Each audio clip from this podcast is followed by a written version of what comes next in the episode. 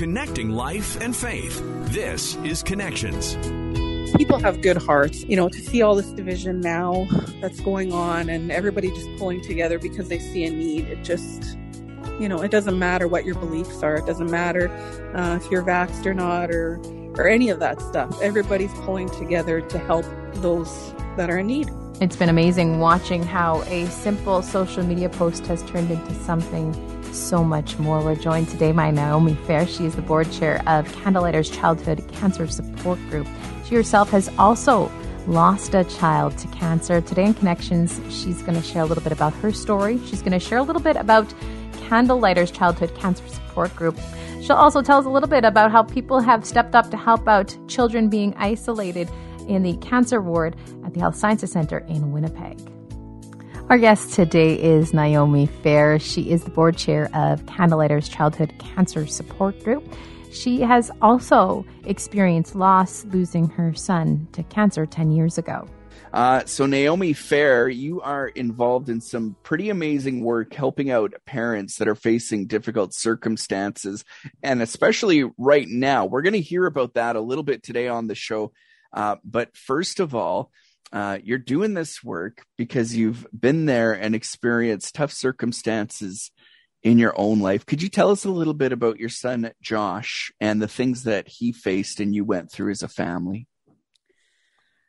Um, Josh was a healthy kid, and all of a sudden he just, you know, wasn't feeling so good. And we took him in for some testing, and they immediately had um, us uh, rush him into Winnipeg Children's Hospital for some blood tests and stuff. And um, we were told that he uh, had leukemia. And so after a lot of testing and blood transfusions, um, he went into remission, uh, you know, with treatment and stuff. And uh, treatment lasted uh, around three years. So we spent a lot of time in Children's Hospital. So we definitely know what it's like in there. And it's an amazing place, amazing caregivers. The staff are unbelievable. Um, but you know, you never, you never want to be there if you don't have to, but, uh, yeah. so yeah, we know we, we spent a lot of time, um, or numerous times, um, isolated as well. Our, our isolation didn't last as long as what they're going through right now.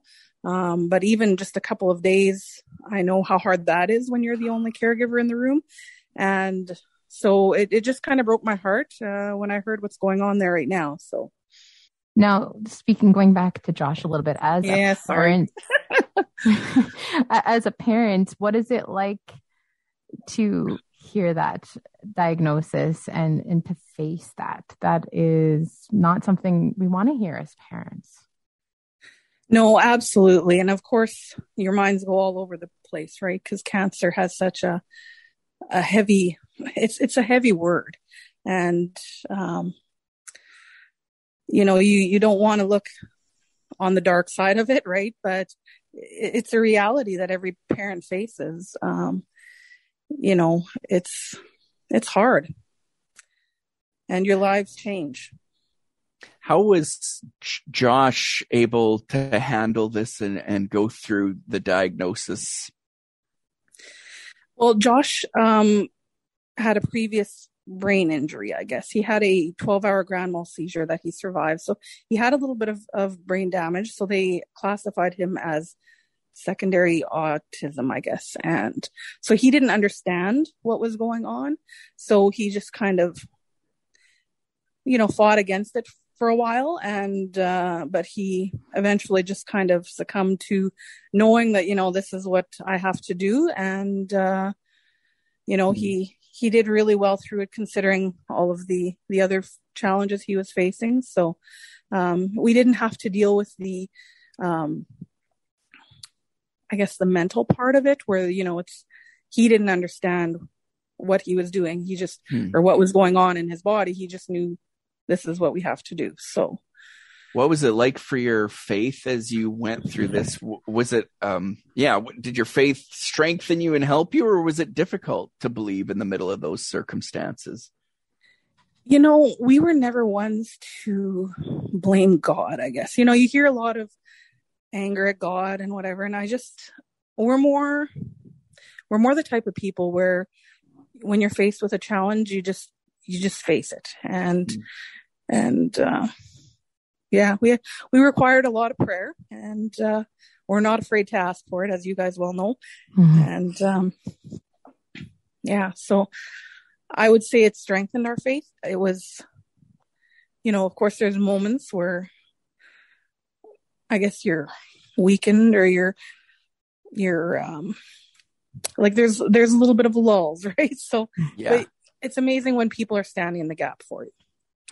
I remember I remember you. I remember Josh. I, one thing I remember about you and your family is how positive you always were. If people didn't know what you were going through, they'd never know what you were going through. No, exactly. And that, you know, that was part of my goal. Um, I didn't want any part of anything I've ever been through to define who I am as a person. And yeah, it's, you know, it's, it wasn't always easy. And of course, you know, sometimes behind closed doors, um, things are, are a little bit tougher, but, um, but what people would see was, was definitely real. Like, um, I'm definitely filled with a lot of joy mm-hmm. and, uh, I like to spread that to other people. So, well, and part of what you're doing now is taking those experiences you had as an apparent a parent that faced unimaginable circumstances and you're helping those other parents that are in the midst of it right now. You're part of a group called Candlelighters. Can you tell us about uh, what Candlelighters are or what Candlelighters is? Uh, we are a support group um, for families who have kids with cancer, and um, we're all volunteer board members.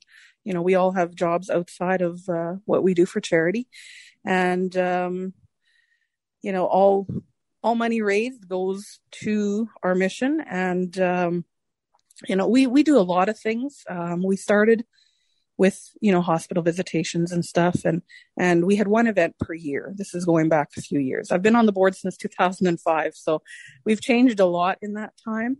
Uh, we have grown a lot in the last few years um, because just you know fundraising and everything has has gotten a lot better for us. And uh, so i mean we used to just do one family camp where we would have you know about 25 to 30 families meet and just it's a time of connecting and you know just understanding what each other is going through and it's it's a different kind of family right because your your blood family can see what you're going through your cancer family kind of understands everything that you're going through, even if the situations are different. You know, the diagnosis is the same, the heaviness is same, you know, it, and a lot of the treatments are the same. So, so we did that one event and, uh, and then we started fundraising some more. Actually, the year Josh passed away, um, I needed to keep busy and, and I, I've heard of somebody doing an online auction on Facebook and I thought that's a great idea. So we started that and it, it took off a lot very quickly. And um, so yeah, now I mean we we send care packages to newly diagnosed families. We help um, cover some costs of funerals.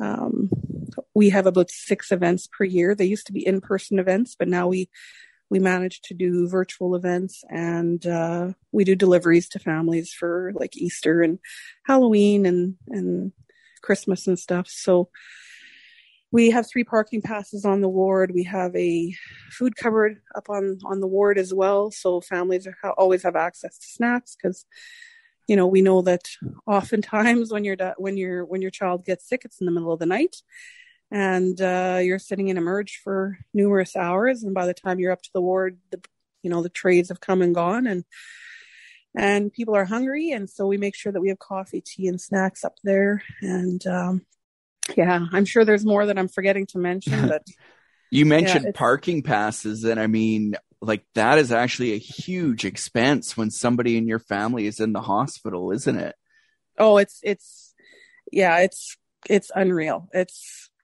I don't what? understand how people can afford to continue to pay for parking all the time. Right. Because a lot of these families actually um, have to step back from both of their jobs because often there's other kids involved you know there's other children at home that need care and then there's the child in the hospital that needs you know needs a, another parent to be there full time so Um, I don't know how they do it. I mean, we were blessed that we never had to pay for parking because, you know, we have we have a, a good friend who has a business right in the area where we always got to park. But, mm. um, but yeah, parking passes is it takes a huge burden off. I mean, we started with one and then we kept adding another one and another one as, as you know, as soon as we could because they only have so and so many available. But how important is it to have support like this and to have something like Candlelighters? You know, it just takes, you know, it goes back to just that different kind of family.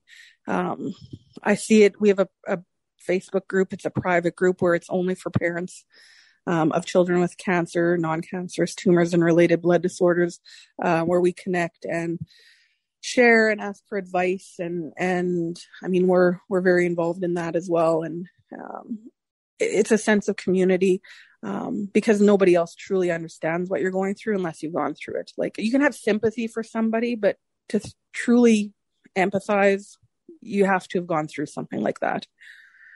Yeah, it's got to be very isolating as a parent if everybody around you, you know, maybe they've had struggles in life, but they haven't faced something like that. It's got to be pretty lonely then for you.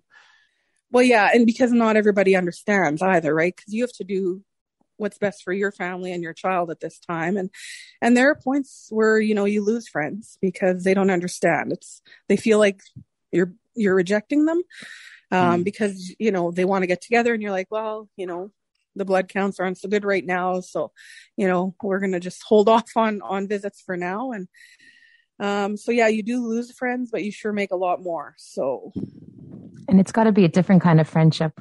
It is absolutely. Yeah, because you have a connection with a very strong heart factor. You were mentioning being isolated during your time when you were in hospital. Tell us a little bit about what that experience was like for you and Josh. Uh, well, for us, we were isolated twice because they thought he had chickenpox, and chickenpox can be very deadly for kids who um, are undergoing chemotherapy. And so they put us in a room. They started pumping him full of antivirals and uh, antibiotics and stuff. And so we had to stay in that room until no more spots appeared. And um, so, you know, I think that was two, two or three days that we were in. And I mean, it's, I at least got to have like other people come into the room, right? You can still have some visitors and stuff, but even then you feel locked in because you know you can't take your your child who has boundless energy out into the hallway to run around you know mm-hmm. you you you you kind of are in this tiny little room and uh, they try to make it you know as as good as it can be in there but i mean it is what it is but it's a completely different lockdown or lockdown now than what it was with the situation we were in. Like now, you know, the parent isn't even allowed to to leave the room. Uh, for us, it was just Josh that was not allowed to leave the room. So yeah, but, this is at uh, Health Sciences Center in Winnipeg in the Child Cancer Ward. Can you tell us what is going on right now for them? Um, right now, according to one of the mom's Facebook posts, um, they are confined to a room for it was supposed to be up to 12 days and um, I guess uh, some of the kids had tested positive. Um, I know some of the staff was said to have tested positive as well. I can't confirm that, but um, yeah. So when anything happens like that on that ward, especially with the uh, immunocompromised, um, they shut things down pretty quick. They act pretty quick because this is not something that they want these kids to be getting. So now, when you heard about this, you decided that something needed to be done to help these families. Tell us a little bit about that. Uh, you know, we have an amazing board at Candlelighters, and you know, when I when I heard about this, I I just it bothered me for a few hours, and I'm like, you know, what can we as a group do, right? And so I called the hospital first because I don't, I like to do my homework before I present the board with any ideas. so, and so I, I called the ward first. I talked to the charge nurse and I said, I just asked what, what was being provided. And so I was told that they were, you know, getting some snack foods for breakfast, like the parent. The, the child still gets their three meals from the hospital um, per day. So my concern was the parent. So um, they were getting snack foods in the morning, uh, bag lunch, but there was nothing had plan- been planned for dinner yet. So I thought that would be a perfect way for us to step in. And uh, so I just asked if that was a possibility, and they said absolutely. So um, I immediately approached the board, and and uh, they gave a full two thumbs up from everybody, and uh, we got the ball rolling. And you know, I it was pretty exciting for us. I mean, sad that this is happening, but we're always happy to help wherever we can. Now, it started off with just, you know, a pizza here, a pizza there, but this grew and grew and grew and grew. What was yeah. it like to watch that? Well, you know, it it came kind of out of left field because a lot of our fundraising is done here in the Pembina Valley. Um, I basically went on my Facebook because we're always very transparent with where our money goes. And I went on to my own personal Facebook um, just to thank my friends because mm, the friends and business owners I have are huge supporters and, and we have many more supporters, but you know, the bulk of it does come from this area. And, and I just wanted to say thanks. And, and this is what we're doing and we're excited about it. And so then a few comments came in and, and asking whether they can donate. And I'm like, oh, I honestly, it hadn't even crossed my mind. This was not supposed to be a fundraiser. Um, we were just doing this as a group and, and, you know, we were happy to help. And, uh, so then I added the e-transfer information onto my post and, and then I had somebody ask if I could make it public. And I was like, oh, okay. Like, all right, I guess we're going to do this. and so I made my post public and, uh, and then I guess somebody else asked us to put it on the uh, social media as well, and then it just kind of took a, a life of its own there. So I I literally I made it public. I I put it on our Candlelighters and I kind of went to bed. And when I woke up, there was already twenty two hundred dollars in donations. So I thought, yeah, this is this is going to get big, and it sure has into the tens of thousands of dollars now. what's it been like, not just for you to watch this, but what's it been like for those families to watch all this support pouring in from people? Oh, you know, they're so excited about it. Um, they, they love how, how much we're growing and, and how much we're doing. And we're always trying to think of new ways to hit these families where it matters, like, you know, hit them where their needs actually are and um, yeah, they're pretty excited about it. Um, especially the mom who kind of brought this to our attention. Um, she just continues to post like she just can't believe that something like this happened, and she, yeah, she's she's very thankful, and uh, yeah, it, it's it's just you kind of wake up and you're like, did this all really happen? You know you know and and she said you know she's never been a part of something this big before. And so that's it's amazing. And and i keep reminding her that she's the reason. You know a lot of people are talking to me and and whatever but i i keep reminding her she's the reason for all of this. So. That's awesome. This is also a huge reminder that even in these chaotic times where there's a lot of animosity, there's still so much kindness and generosity. Well, there is. People have good hearts. It's just, you know, to see all this division now that's going on and everybody just pulling together because they see a need. It just, you know, it doesn't matter what your beliefs are. It doesn't matter uh, if you're vaxxed or not or or any of that stuff. Everybody's pulling together to help those that are in need. For those who want to get involved with Candlelighters Manitoba, want to help out in any way, just want to learn more, or for a listener that may be the person who is struggling on the other end with a child who has um, cancer. How can they go about finding resources or finding out more information? You know, there's a lot of information on our website. That's www.manitobacandlelighters.org. And there's email information and many ways to, to contact us on there as well. Thank you. Thank you so much for making time for us today. Yeah, no problem. And thank you so much for joining us and for listening today. Remember, if you want to listen to this conversation again or to any of the other conversations that we've had here on Connections, you can do that by checking out our podcast, Connections with Mike Tom and Colleen Hood. You can find that at podcastville.ca or wherever else you get your favorite podcast from. Don't forget to subscribe. We'll talk to you again on Connections.